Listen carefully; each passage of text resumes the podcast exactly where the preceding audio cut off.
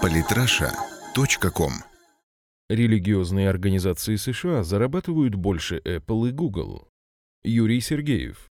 На днях британская газета The Guardian опубликовала любопытные данные, собранные специалистами Джорджтаунского университета. Согласно проведенному ими исследованию, годовой оборот религиозных организаций США составил ни много ни мало 1 триллион 200 миллиардов долларов.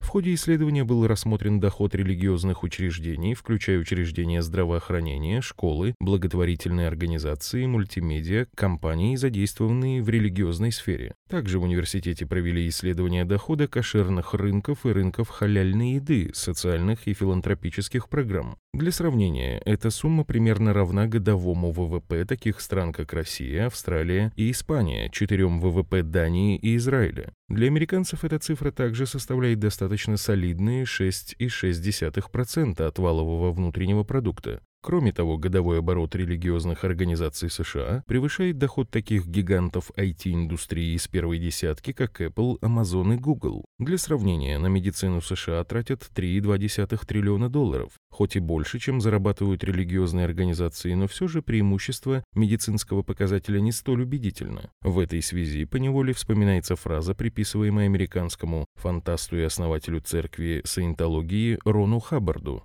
Хочешь заработать тысячу долларов – открой бензоколонку. Хочешь заработать миллион – создай новую религию. Ныне его детище представляет собой мощнейшую корпорацию с 13 тысячами сотрудников в 107 странах мира, а плата за аудитинг может достигать сотен тысяч долларов. Но оказывается, финансовыми успехами, достойными зависти признанных акул бизнеса, могут похвастаться и многие другие религиозные организации США. На этом фоне российские религиозные организации выглядят буквально нищими, ведь даже согласно данным либеральных СМИ, гигантские доходы, например, РПЦ, исчисляются от силы 500 миллионами долларов в год. Это за все – продажу религиозной литературы, выполнение треп, крестин, венчания, похорон и прочего, продажу свечек и многое другое. При этом российские верующие полностью вольны в выборе объема своих церковных расходов. Хочешь, возьми самую дешевую свечку, хочешь, несколько дорогих. Фиксированный размер, да и то далеко не во всех приходах, имеют разве что требы. Но и они в общей структуре свадебных или поминальных расходов играют довольно незначительную роль. Другое дело Запад и в частности США. Последние, конечно, не Германия, где государство вполне официально собирает с граждан, зарегистрировавшихся верующими, особый церковный налог, потом отдавая его духовенству той или иной конфессии. Американцы, в свою очередь, в большинстве своем очень жестко блюдут норму об отчислении верующими обязательной десятины, десятой части своих доходов.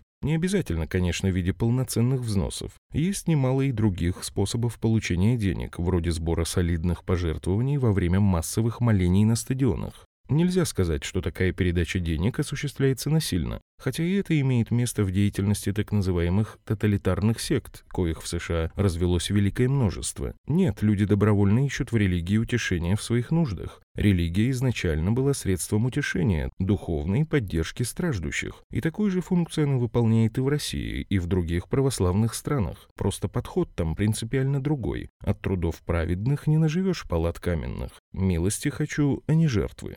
В США протестантская трудовая этика есть представление о том, что деловой успех любой ценой – это и есть угодная Богу жизнь, доходящая иногда до трагикомических ситуаций, когда лютеранские пасторы порой отказывали обанкротившимся прихожанам в причащении. Отсюда и чисто коммерческий подход в религиозной деятельности вообще направленный в первую очередь на получение максимальной прибыли. Кстати, красноречивый факт. На социальные программы религиозные организации США тратят аж 9 миллиардов долларов в год, целых 75% от своего гигантского годового оборота. Подытоживая, можно заметить, что нашим согражданам очень повезло в том, что в нашей стране достаточно быстро перестали создавать зеленую улицу новомодным демократическим религиям с американской пропиской а-ля мормоны. Хотя их, конечно, можно понять, как и в любом другом бизнесе, они заинтересованы в расширении сферы влияния и рынков сбыта. Нам же лучше по старинке, с покупкой свечек и книжечек в рамках, по возможности и желанию, чем вот так, с превращением религиозной жизни в арену товарно-денежных отношений, где крутятся суммы, превышающие доходы самых крупных современных корпораций.